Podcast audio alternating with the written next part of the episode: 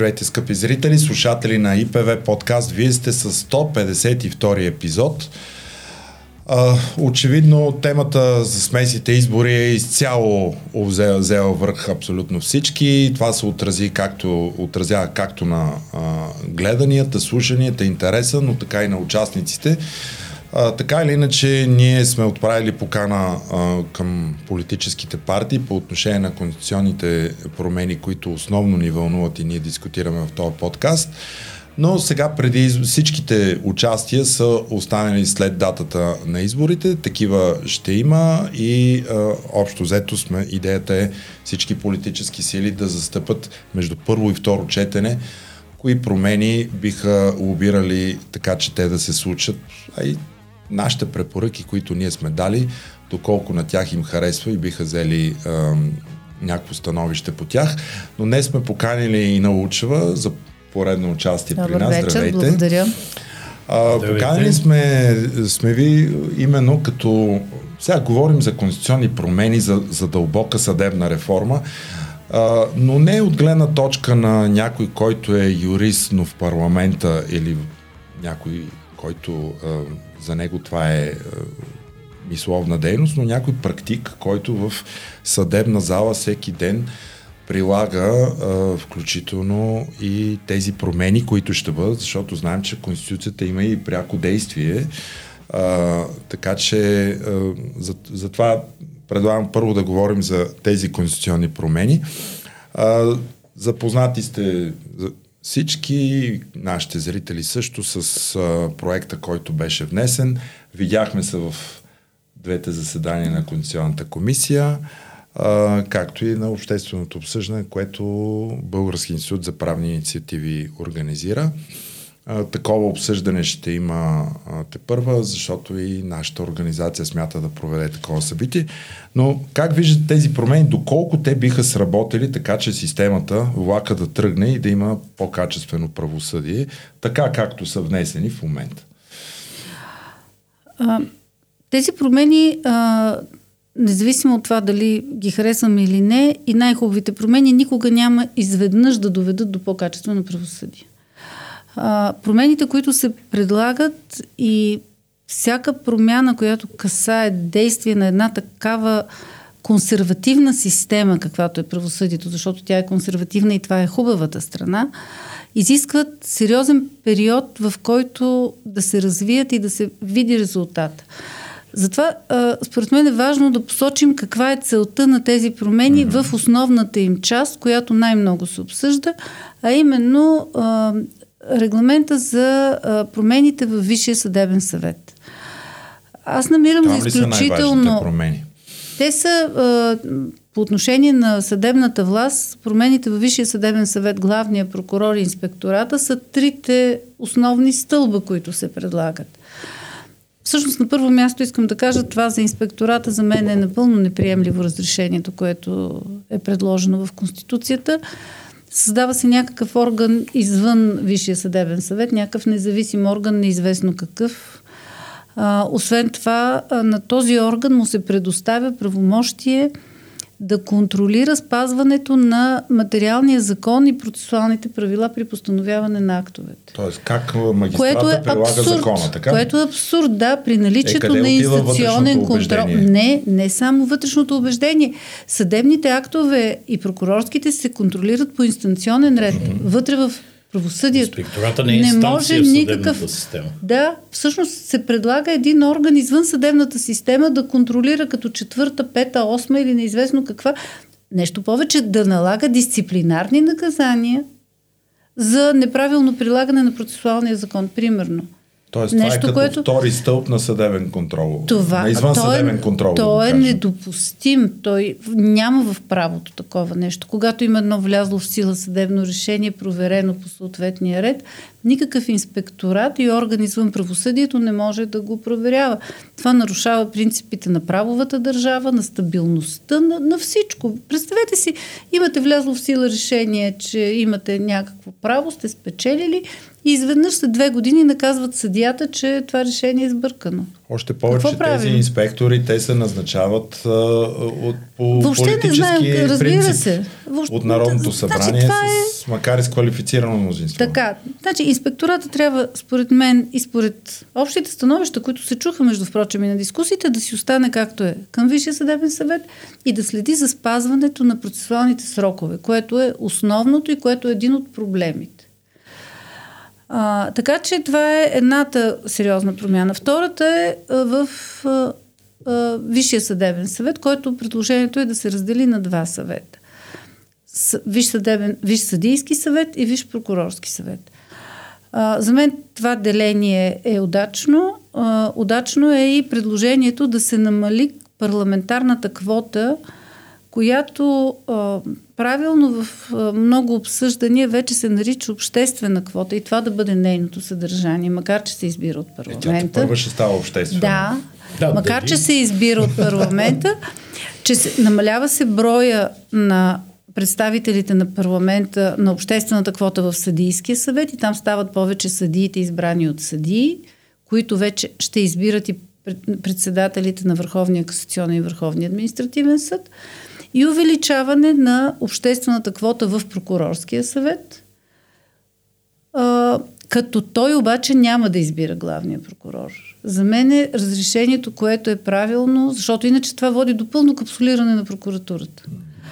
Правилното разрешение, според мен, а, което се надявам, а, понеже това не е само мое становище, има и а, други, и конституционалисти също считат, че на границата на в смисъл противоконституционно е ликвидирането на пленума, пленума би трябвало да остане и пленума да избира главния прокурор.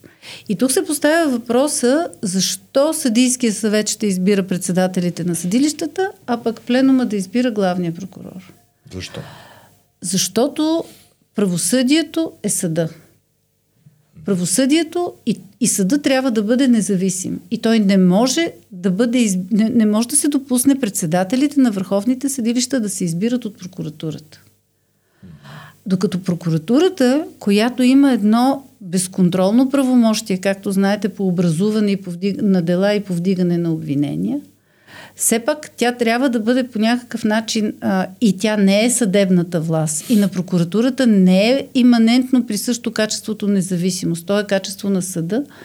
Трябва да има един завишен а, контрол и а, по-голямо участие и на съдиите, които имат най-сериозна представа за това как работи прокуратурата и по какъв начин трябва да се продължава и да се усъвършенства работата. И за това, според мен, трябва да се даде възможност на съдиите в пленума членовете на съдийския съвет да участват при избора на главния прокурор.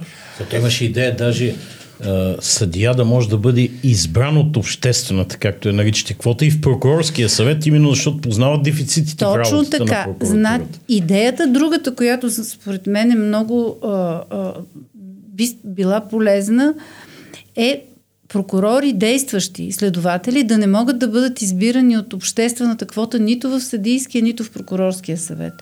А Сега съди... само за прокурорския е предвидено да, това ограничение. Да, да но да не могат да бъдат и в съдийския, но да се предвиди ограничение съдии пък да не бъдат избирани в съдийския съвет а, през, обществен. през обществената квота. И по този начин ще се постигне един баланс. Съдиите могат да бъдат в прокурорската колегия, но прокурори действащи не могат да бъдат никъде. И в този ред на мисли стана спор и по време на обществените осъждания и на Конституционната комисия имат ли място представители на адвокатурата в съдийския и в прокурорския съвет. Чухме остри реакции от двете страни, че не трябва, че това било конфликт на интереси и така нататък. А, традицията в, от 90-та година в, при формирането на висшите съдебни съвети е еднозначно, че а, в обществ... парламентарната квота, която сега трябва да бъде обществена квота, винаги са участвали адвокати. Защото адвокатите са тези, които имат възможност, имат погледа а, към реалното функциониране на системата и имат възможност да а, дадат а, принос и в едната и в другата колегия. Тук въпросът обаче е за а, ясните критерии, по които ще се определят и адвокатите, и представителите на научната общност, преподавателите, които биха били избрани в тази обществена квота. И тук е огромната отговорност на Народното събрание да изработи правила и да ги спазва, които да бъдат насочени към това, че тези, с участието, че тези правила ще бъдат спазвани, като се предвиди вътре номинация, която да се извършва от Висшия адвокатски съвет, от неправителствените организации, които се занимават с проблемите на правосъдието, от вас. И, но след това, когато се преценяват критериите, да бъде ясно защо се избира именно този, а не друг. А, това ще създаде а, доверието и ще даде възможност тази реформа да се задейства. И тук много хора поставят въпроса, казват да, но как ще гарантираме, че ще изберат най-добрите? Не можем. А, всеки закон може да бъде нарушен. Всеки, всички правила могат да бъдат нарушени. Добре, Идеята е, че създава се условия все пак това да се случи. Как гледате на този модел, който беше въведен в Закона за противодействие на корупцията, където се създаде а, номинационна комисия, където представители, включително и на адвокатурата и на всички среди, които вие казахте, да могат да номинират а, обществената квота, ето ние сега тук вече да. почваме да го въвеждаме все повече това, да обществената квота да бъде избрана от такава номинационна комисия под някакви правила, която самият парламент, защото нали, те ще го гласуват, да изработи и съответна комисия, предполагам. Това е много добър, това е много добър подход, който е избран. Да, парламента би следвало да приеме, че може да създаде номинационна комисия с представители, но а, моето разбиране е, че а, трябва да се даде възможност на множество организации да предложат своите кандидати и не трябва да се ограничава, а, да се ограничава до там, че примерно трима души предлагат или пет души предлагат или само Висши адвокатски съвет и още две организации. А, а пък вече Народното събрание би могло да излъчи, разбира се, комисия. Според мен това може да бъде дори самата правна комисия, която да прави оценката по определени правила и изисквания. Но тук вече имаме печални опит, защото всички досегашни стаи на Висшия съдебен съвет принава формално препитване през правната комисия, което почива не на правила, а на политически критерии, удобни за съответните партии. Тоест, дори да прием, че всеки има право да номинира, защото сега е дадено право на съсловните граждански правни организации, адвокатурата, само да дават мнение по кандидатурите. Дори да прием, че те номинират. В същото време обаче и народните представители имат право да номинират. Сега аз мога да предположа с много висока степен на вероятност, че най-накрая ще бъдат избрани предложенията на народните представители, т.е. политическите предложения, а не тези на правната общност. И тогава да не се окаже, че имаме необществена политическа квота отново в Висшия съдебен съд, разпределена в съотношение процентно на резултатите от изборите. Колега Величков, това казах преди малко. Никой не може да гарантира с закон спазването на закона. Но има един филтър. Филтъра го правят хора. Филтъра може да бъде тази комисия да не бъде правната. Може да бъде да се вземе правила, да, комисията да бъде съставена от е, различни лица, да бъде представител на адвокатурата, представител да, е, на различни това е организации. Е филтър също. Но в последствие, дори е, през този филтър може да мине също много други хора. А, нали, и в последствие ние не можем да ограничиме правото на народните представители също сами да номинират и да се получи това, за което казвате. Въпросът е, че идеята и на, конститу... на конституционните промени е, че има едно желание да се промени този подход, да се промени политическото формиране на а, така квотата. Е, ма... Нито един от народните представители не нарича тази квота обществена. Те упорито я наричат парламентарна. Това е нашето пожелание да бъде обществена, но в крайна сметка народните представители могат да решат да си бъде политическа. И затова трябва да създадат максимално филтри преди крайното решение на депутатите, защото ако ги разпределят трима от ГЕРБ, двама от промяната, един от БСП, един от ДПС, е, примерно става същата работа. А, аз универсално средство, за да се игнорира политическото вмешателство, няма никъде. Не може да има. Защото тези, които приемат правилата, те ще бъдат тези, които е, биха искали, в после ще ги спазват. Но а, ние като юристи и като хора, които можем да казваме как смятаме, че трябва да се развият процесите, можем да кажем това и да настояваме и да се борим Именно. през цялото време да се формират а, по този начин правилата, по този начин да е реда, да говорим, ако той не се спазва, да реагираме, ако не се спазва, да се получи както се получи с Гешев. Избраха го въпреки народното, общата народна реакция. Да, и не го свалиха вследствие на острата народна реакция, вследствие на политическа реакция срещу определени така, действия на Геш. Така, Като Решарски обаче, на времето и той така да, пада. Обаче, протести, ние протести, съгласни, ли сме, съгласни ли сме, че когато и да го махнаха, винаги беше късно. Да, съгласни сме, ама, ама съгласни сме, че 24 часа по-късно беше избран заместника, който приемаше и се кълнеше във всички негови действия за изпълняваш функциите главен прокурор? А, аз също смятам, че начина по който беше избран буди... Аз самата бях изненадана от този избор, но а, в момента има и съдебно решение, че този избор е правилен. Аз не искам да го атакувам. Съдебното решение е, че е недопустима жалбата на министъра, да, не, не се произнася да, по съществото не, става на избора. Дума, става дума, че е избран. От прокурорската колегия, не вижте, от целия ако състав ние. А, а, аз опитам да намеря рационалното звено. Защото иначе, ако просто изкарваме а, недоволството си от а, лошото развитие на процесите, това не води до... Не води, не, не може да промениме нещата. Ние, и понеже говорим за Конституцията, в момента има желание, поне заявено, нещо да се случи. Така, така. И трябва да видим това нещо да не се провали, защото а, а, има реакция в момента а, и тя е а, също а, като тази за Гешев. Казват, ама защо сега тези промени, кой ги подкрепи и кой не ги подкрепя? А, политиката е нещо, с което ние сме избрали да не се занимаваме. Аз специално.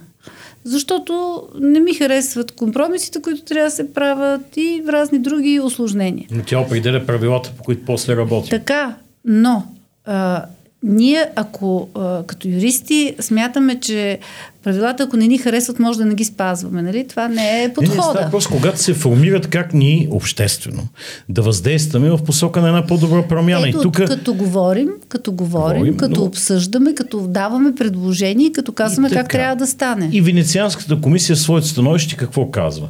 Не трябва да има мнозинство в прокурорския съвет главния прокурор, но не трябва да има мнозинство съществено и парламентарната квота, защото иначе парламентът ще избере новия главен прокурор през политически избраните си представители. Не, не е точно така. Е, Те казват, трябва да се внимава. Е за прокурорския съвет казват, ние приемаме това, че има една сериозна обществена квота, но трябва да се внимава там да не се получи политически избор. Ето за това, това, което говорихме преди малко, главният прокурор да се избира от пленума. Който обаче в проекта се заличава този пленум. И дали ще се появи между първо и второ четене Ми... този пленум, за това е голяма въпросителна. За това ние говорим, че той трябва да се появи. Нали? Или някакво съвместно заседание на двата съвета при избора на главния прокурор Вижте, и за бюджетните въпроси. За мен, е, за мен този пленум има няколко неща, които трябва да върши. Значи едното е избор на главния прокурор, другото е определянето на една обща бюджетна прогноза, която трябва да бъде в правосъдието, при самостоятелните бюджети на съда и на прокуратурата, една обща образователна програма, която трябва да включва съди, прокурори, следователи. Аз лично смятам, че и адвокати по основни правни въпроси, не за прилагането, но има много неща, които биха могли да се да се организира едно общо обучение извън специалното обучение, което да се прави на съди и прокурори, както и на адвокати. Има неща, които могат да бъдат и които този пленум трябва да решава. И още едно нещо си мислех, което в момента ми излезе от главата. Съдебната малко. карта, какво Съдебната карта, задължително, да. Ето, да. това е също съдебната карта, да, това е четвъртото Защото няма беше. кой друг да го да, направи, да. то това касае е пряко и двете страни. Това беше точно благодаря за подсказването, защото си спомням, че бях чет. А, това е нещо, което пленума трябва да остане. Не може да се остави съдебната карта може, да я прави. Може и Министерство на правосъдието. Може да се и правосъдието. А, може да се. В една сграда, вие знаете, в една. А, ето и във вашата сграда, сигурно има различни а, институции и различни структури. Mm. Да, всеки. То се, може да се управлява заедно. Но съдебната карта задължително трябва да е съвместна. Как ще се реши затварянето на един съд, към който има прокуратура? Да. Без Това да е се реши съвместно. Ние го обсъждахме в един наш подкаст, че след като прокуратурите са съответни на структурите на съдилища, не може в едни райони да се закрият районни прокуратури да остават районни съдилища или обратно. Но и е, по-скоро това е... е да, където се остане съд, остава прокуратура, да, където се закрие вече съд, има, остава прокуратура. Имаме да. вече случаи на закрити районни прокуратури при действащи районни териториални отделения. Да, това е нарушение, абсолютно. Това е, не, това е въпрос и на а, национална сигурност и на държавна политика, в, защото един съд дали има и прокуратура не е въпрос само на брой дела. Нали? Това е а, много други неща. Но а, така че пленума според мен и така по обсъжданията, които върват, мисля, че това, включително и днес, което говорим, което се говори и от, в други обсъждания, мисля, че това е смисъла сега на, между първо и второ четене да се, да се каже. Добре, сега другия основен въпрос за прокуратурата и главния прокурор с а, тези промени, които се направиха, да отпадне надзора за законност извън наказателното производство и евентуално методическото ръководство да премине в прокурорския съвет, но и с промяната главния прокурор да оглави Върховната прокуратура, това значи да бъде инстанционен контрол на петте апелативни прокуратури. Според вас предвиденото правомощ също да ръководи прокурорския съвет. Имаме ли съществено ограничаване правомощта на главния прокурор или имаме от тук взимаме, от там даваме, положението се запазва същото? В тези предложения има нещо, което е много хубаво, именно, че се приключва с административната прокуратура, върховната, защото тази функция се премахва. Този така наречен общ надзор е всъщност едно а, напълно излишна, една излишна функция на прокуратурата, която тя използваше особено тук, не само последните години, и дълго време, а, за атакуване на така неудобни хора или постигане на някакви цели, които не са юридически обосновани и не са а, правни цели. За нас беше повече пък фигуранска функция, където прокурорите отиват и измрънкват нещо и от тях нищо не зависи. Това е в съдебната фаза. Да. Напълно излишно, защото предвижда се в едно производство пред Върховния административен съд, където има две страни. Органа на власт. Чието акт се чието акт се обжалва и страната, която го обжалва. И те спорят пред съда. И там изведнъж се явява един прокурор, който казва мнението си на съда какво мисли по случая. Той си Или казва в писмени бележки. Дори не го обявява. Да, Жалбата не е основателна в писмени бележки. Но ние не ги знаем. Ма защо ни е важно какво мисли някой прокурор а, по нашия спор, който ние водим и сме компетентни, защото там се явяват компетентни лица. Какво значение има какво мисли прокурора? Няма никакво значение. Освен това, ми така е. Освен това, той може да участва в делото, може и да не участва. Да, да, той участва избира. по избор. И вие сигурно сте били свидетели. Седи един прокурор в залата, каза и съда го пита по това дело, ще участвате ли? Той казва не. Ще участвам по другото. Ма защо да, така решава? Страни, между другото, на нивото в аз съда да. стои на нивото на съда над страните но, и казва или не казва но, нищо. А, мнението ни е по същия начин. Нали, как, мнението на прокурора не може да има повече значение от мнението на спорещите страни. Точно така. И нещо а друго. съда е този, който прилага закона. Той няма нужда от съветник. Той се явява като съветник и, на съда. И нещо друго. Този прокурор, понеже той работи в сградата на съда, той има достъп до, до преписката, до, до самото дело много повече, отколкото страните или техните адвокати, защото той си го взима и ти трябва да чакаш прокурора да го върне. Отиваш и да, казваш, делото е ами делото е в прокурора. И ти чакаш, Аз... когато той благоволи да го върне, ще го гледаш и ходиш ден след ден. Така е. Ден след ден да го чакаш това дело. Това е проблем, който го видим, например, и по наказателните дела, защото там прокурора също си взима делото и той си го взима в кабинета. Аз да. не мога да си го взема в кабинета делото, нали Те така? Са в една сграда. И да. е, не, дори да са в една... Да не е в една сграда, както Няма вещото лице, той си го взима пък вкъщи вещото лице, но тук Има прокурора... стаи, адвокатска стая, ние четем. А, да аз не искам, а, не, не бива да се разбира, че искам да се затрудни работата. Аз не възразявам срещу това прокурор да си вземе делото в кабинета. Mm-hmm. Но, примерно, а, преди имаше правила, не знам сега дали действат, надявам се, че действат, но не се прилагат стрикно, че една седмица преди заседанието, делото не може да се намира никъде, освен в деловодството. Mm-hmm. В адвокатска Така че, да, и да а, за да може всеки, който иска да отиде да го чете. Или три дни в един момент беше съкратен срока. Така че да. това е. Но за административ... Върховната административна прокуратура извън делата, там имаше нещо много опасно друго. Общия надзор, който те пишат на Министерство, казват, ние сега искаме да провериме тази ваша заповед. И работата на Министерството блокира. Те казват, отменете я, и осъществяват по линия на общия надзор една проверка, която всъщност дублира работата на инспекторатите, които ги има към всички министерства да. и ведомства.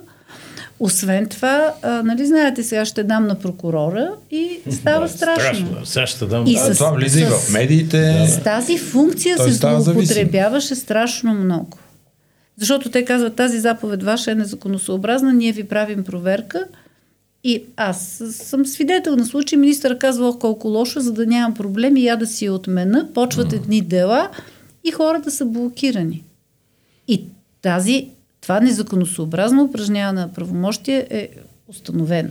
Ама така както са записани конституционните текстове, според мен не пораждат пряко действие за закриване на Върховна административна прокуратура. Казват само, заведе, че главният прокурор ръководи Върховната прокуратура. Еми, ма вижте, тя Върховната административна не е и по Конституция. Така, така. Тоест, как така, ще породи че... прякото действие закриване, ако самата прокуратура не реши да си закрие тази Когато структура? се маха общия надзор, тази функция отпада и отпадат а, а, административното участие на прокуратурата в дела, защото текста на Конституцията е прокуратурата осъществява правомощията си чрез еди какво си по наказателни дела или по наказателни mm. производства. И да, така е там... записано по наказателни. Да, и структура е съответна на наказателните Ами съдилища. и за това се, по този, оттам се извежда всъщност закриването Тоест, на това ще доведе до фактическо да, това, закриване. Това води. И ако приемем, че главният прокурор сега става шеф на Върховната до сега касационна прокуратура и ръководител на, на практика инстанционен контрол на петте апелативни, това всъщност е реално ограничаване на правомощите, защото той става вече пряк ръководител на една прокуратура. И то най-върховната прокуратура, най-висшата.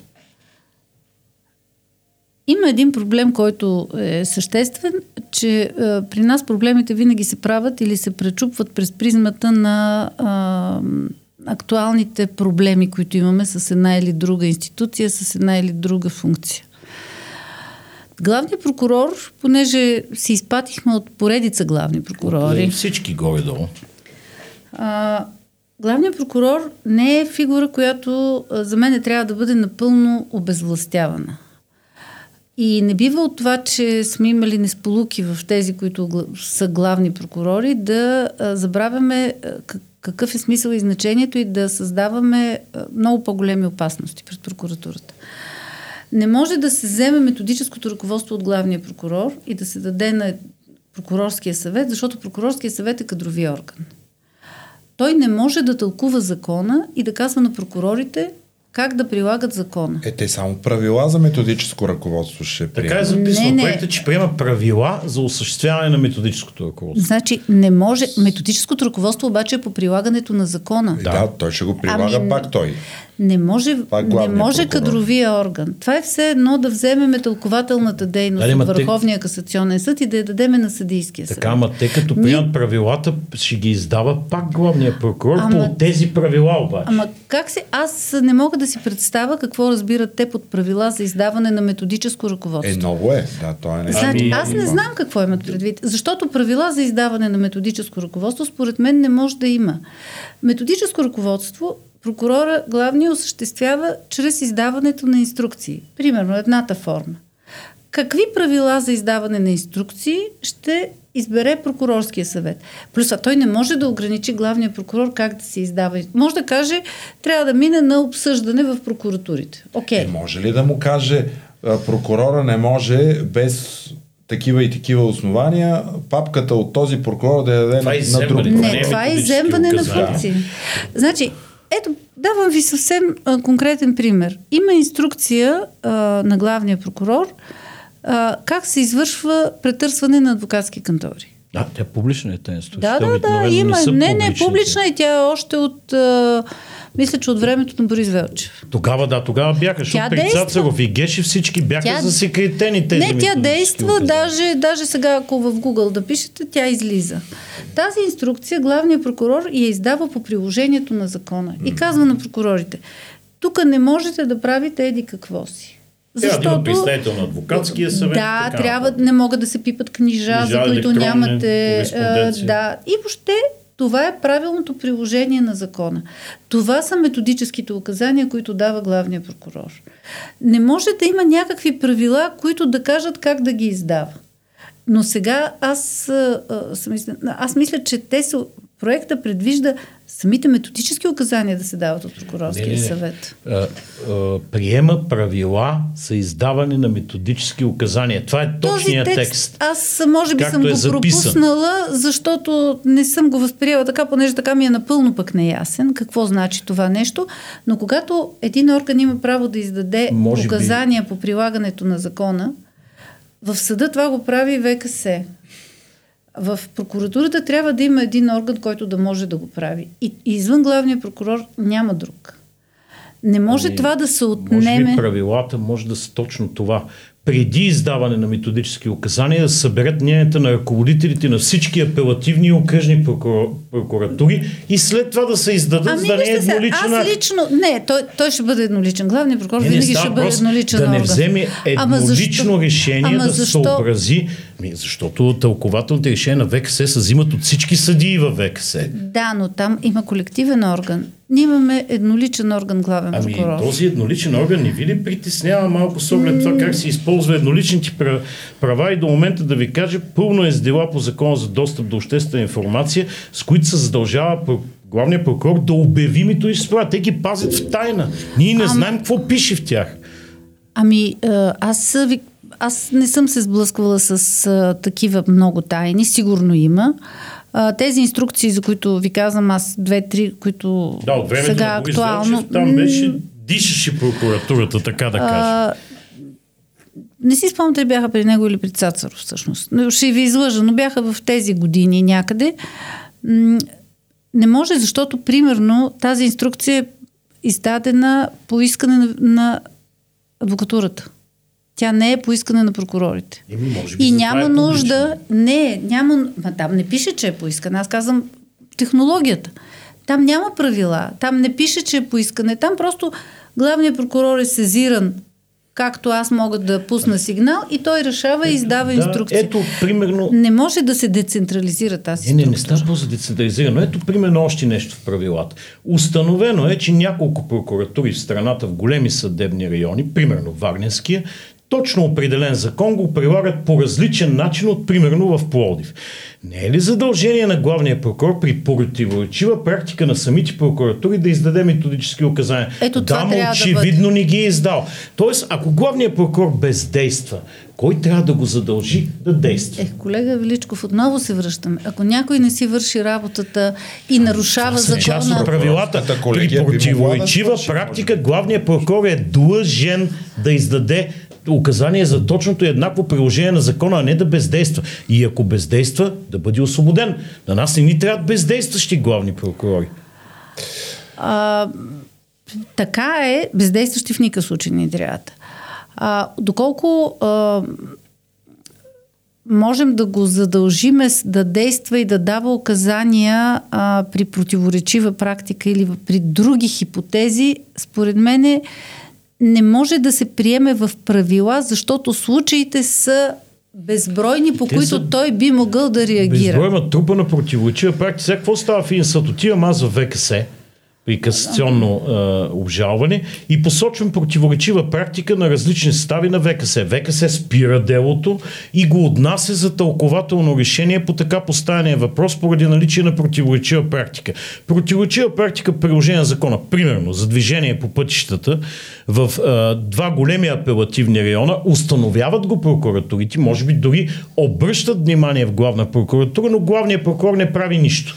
Ето това е разликата. Главният прокурор може да дава методически указания по най-различни въпроси, но както знаете, правилното прилагане на закона, никакви методически указания не могат да кажат на един прокурор не, как да го прилага. Точното, инструкция за точното и еднакво прилагане да, на закона. но той не може да им даде указания, които да са като тълкователните решения, защото задължителната сила на тълкователните решения е уредена нормативно. Методическите указания на главния прокурор не могат да бъдат ти ще приложиш този закон Ето, към този е случай, еди как си. Ето тук е проблема, колега Но... Лучева. Няма нормативна определеност за това какво следва да уреждат методическите указания. Не може при противоречива практика на прокуратурата в единната и централизирана прокуратура да няма определена инструкция за точното и еднакво прилагане на закона, а не за вътрешното убеждение. Колега Величков, аз ще ви кажа защо това не може и защо не е уредено. Защото прилагането на закона в крайна сметка и правосъдието е само на съда. Независи, независимо от противоречивата практика, ако един прокурор смята, че вие при тези факти има престъпление и внесе делото, а то няма престъпление, съда ще ви оправдае. Ако друг прокурор смята, че при определени факти, които има престъпление, той откаже да образува, вие ще обжалвате отказа и съда ще го отмени. Затова да, а, еднаквото не прилагане. никакви откази а, за образуване. Не се обжалваха пред съд. Те се обжалваха. Дали, дали, дали. Не, те се обжалваха включително, което не се използваше и примерно една, една а, уредба, която за мен е правилна и трябва да се запази, те можеха по реда на ЗСВ да се обжалват до главния прокурор. И това да, е правилно. Има, има такива обжалвания. Искам ви кажа, че една наша проверка от преди 3 години установи 85% от случаите се потвърждават от по-горните прокуратури отказите. 85%. Това...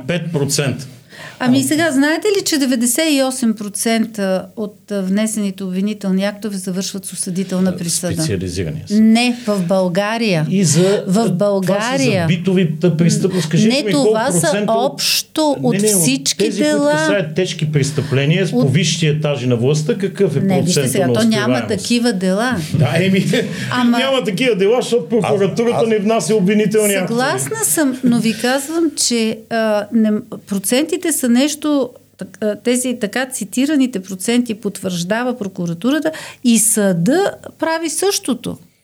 Сега, аз тук, съда тук, вече има като... три отказа след новите промени, вече има не, не. три отменени отказа за образуване Чудесно. на този съд. Аз това, това искам да ви питам. Имате ли някакво наблюдение от, от по отношение как реагира съда с това ново, не, ново нямам, негово правомощие не, нямам, да, нямам да гледа статистика. отказите? Нямам информация. Тоест много скоро въведено, но има много. публично известни, защото станаха медийно да. известни. Да. Извън... Това ще е интересна статистика, но това Тази статистика да няма да се... Тя поне една година поне трябва една да мине. Година трябва да съм труп. Другата Но е. Става въпрос за главния прокурор да довършим. Сега, вие мислите ли, че избирателно действащи или бездействащи главни прокурори в целия период на прехода, ще се промени начина им на работа с тези промени, които в момента се предлагат и които възлагат допълнително правомощие главния прокурор да е ръководител на Върховната прокуратура, какъвто не е в момента. Значи главният прокурор е ръководител на цялата прокуратура. Така, така. И стоиш така... над шефа на ВКП, той му е заместник. Сега той става шеф. Значи шеф на ВКП няма. Не, не, ръководител на Върховната съдна прокуратура е заместник на главния прокурор в момента. А... Сега това се премахва и главният прокурор оглавява Върховната прокуратура. Прокуратурата за мен трябва да остане централизирана, трябва да се запази едно ръководство на главния прокурор по методически указания – и по възможността да се сезира за а, нарушения, които се допускат от прокурори, защото ако ние го лишим от възможността а, да контролира изцяло дейността надолу, то тогава ние ще изпаднем в а, опасност от а, безконтролна работа в а, отделните региони. Защото ако ние нямаме при тази структура, защото прокуратурата навсякъде е централизирана. Тя не може да бъде а, децентрализирана. Вижте, ние сме проучвали статута на главните прокурори в повечето е държави отговарят само за Върховната прокуратура. Не може да се месиш в работата на районния прокурор. Той не се меси. на не, не, прокурор. в никакъв случай не казвам, че може да контролира работата по същество на делата. Но трябва да има някакъв механизъм, по който при него чрез инстанционния контрол, защото когато аз мога да от районната прокуратура да се оплача в градската, от градската да се оплача във върховната. И тогава върхов... главният прокурор има механизъм за въздействие. Той сега може да се оплачеш на главния, но той като да пишеш на арменския поп. Никога от това нищо не е произлязло. Значи, вижте, аз пак се връщам на това. Идеята е да стане а, какво да се прави, какво да не се прави. А това, че ако няма желание, а, нищо не може да се случи. Ако някой реши да нарушава закона, той ще си го нарушава. Е, добре, така. при тази системност, значи нещо не е наред в тази фигура. По принцип, не може при четирима поред главни прокурори, пет едно и дни и същи проблеми. Защото ги избираме по един и същи начин. Еми, ние сега ще ги избираме. Няма по един да и същи е, сега, сега може би да ще е по различен начин. А как гледате на възможността главният прокурор да бъде ръководител на прокурорската колегия? Съвет. На прокурорския съвет, извинявайте. Да, да. го ръководи заседанието. Да. Защото За имаше мен... такава идея министра на правосъдието като представител на държавата там да, да го ръководи, е, вместо в пленума, той да бъде само в прокурорския, но сега а... наблюдаваме, че него се го Не мога да, не, не мога да кажа а, нещо а, категорично. За мен да се ръководи от министра на правосъдието като една допълнителна а, институция, която е ангажирана с а, тази тематика, е подходящо. Но в крайна сметка ръководител е един администратор. А, той няма и в момента министра на правосъдието, знаете, той председателства Висшия съдебен съвет, пленума, но той не го ръководи.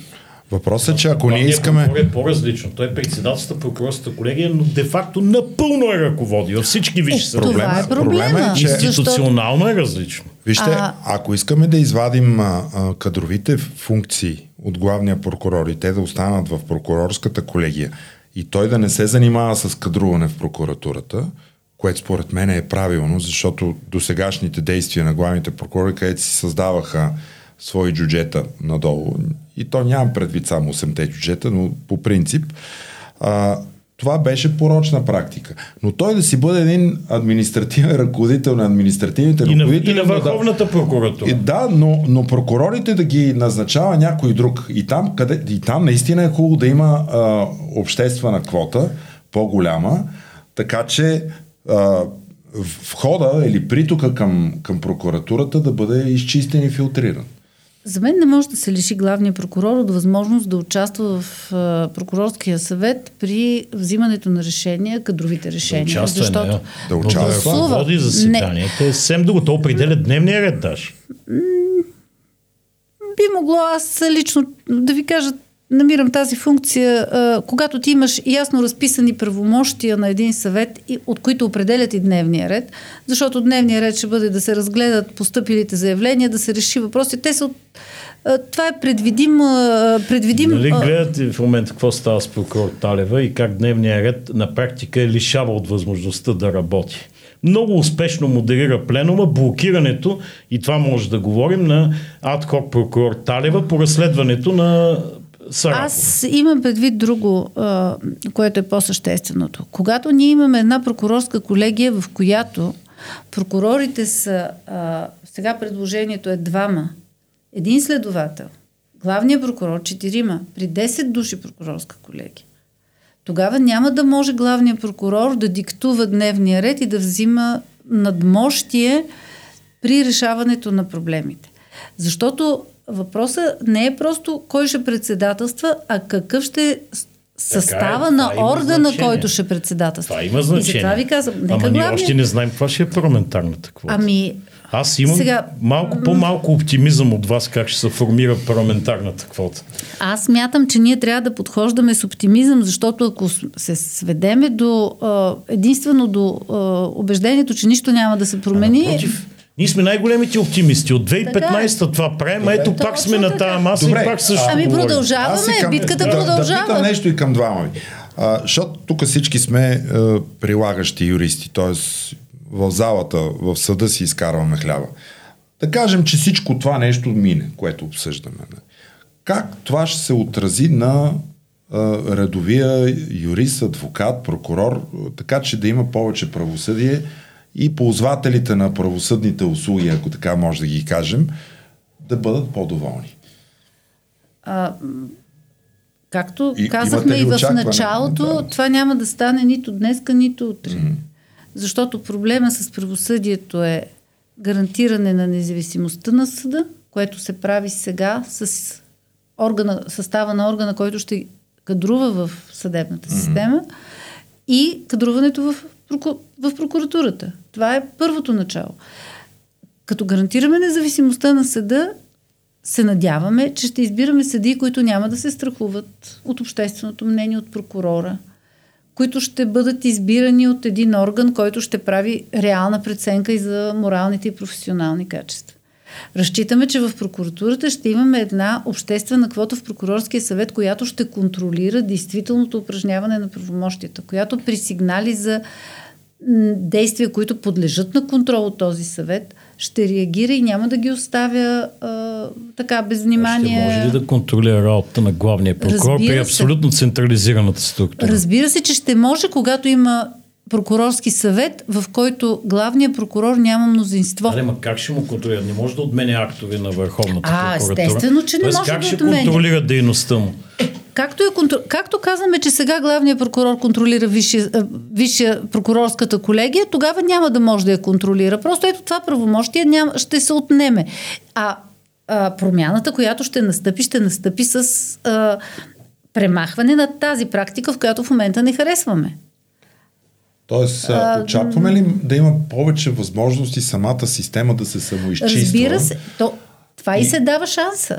Това е, за мен е, това Защото е... до момента тя нямаше такава възможност. Каквото е в блатото, то си седи вътре, не влиза никаква чиста вода, блатото си едно и също, хората, които реш... са създали проблемите, те ги решават и съответно никаква свежа кръв няма в тази система. Надеждата за мен е тази, като извън структурата на съдебните съвети, следващото, което е квалификацията. Mm-hmm. И тук, когато аз ви казах преди малко, за мен трябва да има някаква обща квалификация, образ, а, а, обучение, което да се прави на всички юристи, които са ангажирани с правосъдието, включително и общо е, обучение по етиката, която mm-hmm. се дължи. И то също може да бъде съвместно. Но съдийския съвет трябва да прави собствено обучение. Прокурорския съвет, адвокатурата, както също да прави собствено обучение, което за мен трябва да бъде преобладаващо от адвокати, а не от съдии. Да ви питам, къде има нужда от повече реформа в адвокатурата или в прокуратурата? Адвокатурата а, няма нужда от сериозна реформа. А, това, което а, за мен е съществено Там в момента. Моля, не. Адвокатурата а, има нужда от а, едно а, развитие, модернизиране а, на правната помощ, защото това е една сериозна част от дейността на адвокатурата както за да се разширят възможностите на адвокатите, така да се оказва реалната помощ на гражданите. И това за мен е нещо, което е много сериозно. А, а иначе... Вие не се занимавате с правна помощ, така е. Аз лично не се занимавам, но 6500 души адвокати са вписани в Националния регистр. И това е много важно. Но това не може да е държавна длъжност. Но може би има нужда и от някаква структурна промяна и промяна в начина на избор на Висшия адвокатски съвет, защото доста непрозрачни, някаква дори лобиски изглеждат нещата там. Колеги, проблема а, има, разбира се, нужда от голяма а, от промени. А, за мен едно от нещата е, че трябва да се премахнат пълномощните при гласуванията в а, колегиите. И делегатския принцип, може би. Делегатския принцип, разбира се, аз също считам, че трябва да се направи една друга структура на Общото събрание на адвокатите от страната, да има делегатски принцип, който да се избира за провеждане на отчетната част на събранието и пряко гласуване от всички адвокати от страната за органите. Електронно дистанционно. Електронно гласуване. дистанционно, да. Е, да, това е. Електронно е, дистанционно. Те прокурорите гласуват електронно дистанционно. Електронно Сега дистанционно. и ние сме вече оптимисти. И в този ред на мисли да, Висше адвокатски е съвет взели становище по конституционния проект, защото председател Ивал Дерменджиев на Конституционна комисия каза, че предстои да вземе такова становище. Не, Висше адвокатски съвет на а, имаше заседание след комисията, на което се взе решение да се възложи на специалисти в областта на конституционното право да изготвят становище на първо място предлаганите промени, дали има противоречие с Конституцията в някои от тях, защото излезаха и такива становища, дали е необходимо промените, които се предлагат да бъдат през Конституция или може и през закон, и това становище трябва да се изготви съвсем скоро, след което ще се изготви вече конкретно становище по текстовете, които се предлагат. Това така, надявам че... ще стане преди второто първо гласуване, за да не стане след дъжка чулка. Нали? Не, Това е няма, няма. И сега във вашата област, вие сте много изявен адвокат, М, пеналист. Е, Просто знам, дълго че... години работя. Да, да, да. Това го знаят всички, няма нужда да го казваме, но много тревожни станаха случаите от 3-4 години насам с полицейско насилие. Най-извените бяха на протестите от 2020 година. Знаехме, че там реакцията на прокуратурата беше скандална. Тя отказа тогава да образува досъдебни производства. По-късно им се наложи, след като бяха изкарани записите, стигна се до тежко нарушаване на граждански и човешки права. Но ето сега излезе един много интересен случай, за който разбрахме от една публикация на Капитал. Там случаят е такъв, че Софийския градски съд присъжда обещетение от 13 000 лева за неимуществени вреди за незаконни обвинения спрямо двама младежи, а Софийския апелативен съд присъжда още 5500 лева отгоре и заедно с присъденото обещение от Европейския съд правата на човека над 24, близо 25 000 лева държавата осъдена да плати за това, че един полицай е симулирал не, а, скъсване на пагон на униформата му, явно си измислял извършено престъпление от тези лица, тъй като макар и 5 години по-късно са оправдани тези лица за действията си и така е нанесъл тежка щета на бюджета, защото се плаща от бюджета, но и тежка щета по морала на полицията, доказано вече.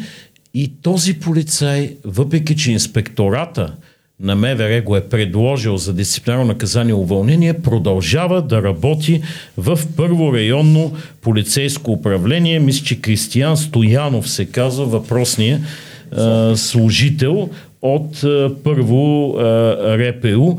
Как ви бихте коментирали това и отказа на прокуратурата да образува срещу него досъдебно производство след доказаната сценка с фалшиво скъсания пагон? А, тук въпросът трябва да се постави на МВР. Защо министъра не е реагирал? А, прокуратурата, разбира се, трябва да каже, защото а, тук се поставя въпроса и за лъжесвидетелстване, защото ако е установено, че той твърди факти, които са опровергани в а, процес, аз не мога да кажа дали той е излъгал. на инспектората гласи, че полицай Кристиян Стоянов е излъгал, показанията са му са лъжа, а първата проверка на инспектората е потулила становището, че е извършил тежко дисциплинарно нарушение, което предвижда и най-тежката санкция – уволнение. Тук стои следния много сериозен въпрос – и аз мятам, че прокуратурата, ако иска да покаже, че наистина променя начина си на работа, трябва да се занимава с него. Въпроса за полицейското насилие. А, това е един частен случай, защото тук имаше, доколкото си помням, насилие срещу двамата младежи, да. като оправдание, че те, те били скъсали пагон. А, неразследването на полицейското насилие у нас е констатирано като системен проблем от съда в Страсбург не като единичен случай. Те приемат, че държавата отказва да разследва случаите на полицейско насилие, както и отказват да пред... и респективно а, не, пред... не правят дължимата преценка дали при употребата на сила тя е била абсолютно необходима, защото при употребата на полицейска сила според стандартите на конвенцията се допуска само ако е абсолютно необходима. И ние сме осъждани многократно за това нещо. Има множество дела, които вис, висат с извинение, за, нали, но това е професионалния жаргон, с години прокуратурата не ги разследва. А, Тук последните месеци беше случая с а, а, момчето, което беше застреляно от полицай при преследване. И там за мен се поставя също един много сериозен въпрос, без да, каз... без да взимам становище дали а, е правомерно, неправомерно. Факта, че МВР излязаха и мисля, че и прокуратурата, не съм сигурна, но МВР като един в първите три дни казаха, че всичко е, е напълно законосъобразно. Главният прокурор тогава да. го каза. Даже поздрави полицията за техните законосъобразни действия. Това означава, че ние отново ще допуснем същото нарушение. Това демонстрира отказ да се разследва, защото не, след като в първите дни полиция и прокуратура казват всичко е законосъобразно, това означава, че те няма да го проверяват обективно. Това е или поне, Или да. поне се създава основателно съмнение, че държавата ще разследва обективно, след като органите, които са длъжни да разследват на първия ден без разследване, казаха, че всичко е... Но представете си, този, който ще разследва в каква позиция ще е той, когато по телевизията министъра и всички останали институции е казват, че всичко е наред. Е Точно така. Да. Затова ви казвам, че това е един типичен случай от тези, които констатира Страсбург, че когато има полицейско насилие, всъщност в България се установява нежелание то да се разследва. Добре, и те казват, да. когато някой влезе в районно управление и излезе оттам с увреда, Държавата е длъжна да докаже, че той е имал поведение, което да е било такова, че да е, е наложило причиняването на увредата. Не той е длъжен да доказва, че е бил незаконно малтретиран. И при нас този проблем наистина е системен.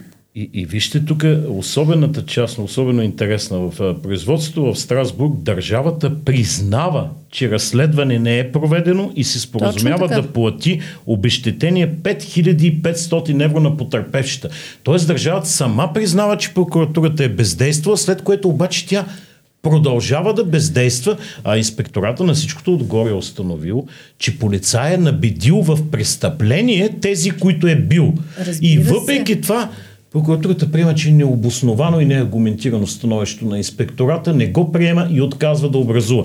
При тази системност гарван гарван на око не вади, прокуратурата винаги пази биещата полиция.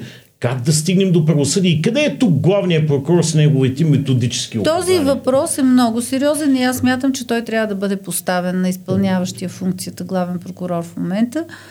Аз лично дори съм намислила да се ангажирам с една такава дейност. Между прочим, а, ето сега използвам при вас, който има такива случаи на продължително неразследвани дела за полицейско насилие, да ви ги предостави. Аз поемам ангажимент, че ще го сезирам с този проблем, защото нас, това е... предостави, ние на ще се обадим, да. ние не сме пеналисти. Точно така. Не, аз затова казвам да ви ги предостави на вас, а, чрез вас. Аз се ангажирам, че ще поставя този въпрос, защото той е много сериозен. Имаше случай, включително, който отново не се разследва и стои така няколко месеца вече, когато колега адвокат беше така едно, подложен на едно унизително третиране mm. в районно управление, да, когато отива да се срещне спомням, с да. клиент. Даже е бил ударен. Да, така че ето това е нещо, което аз мятам, че прокуратурата ще ни покаже, когато ние поставим този въпрос, дали иска да работи или не.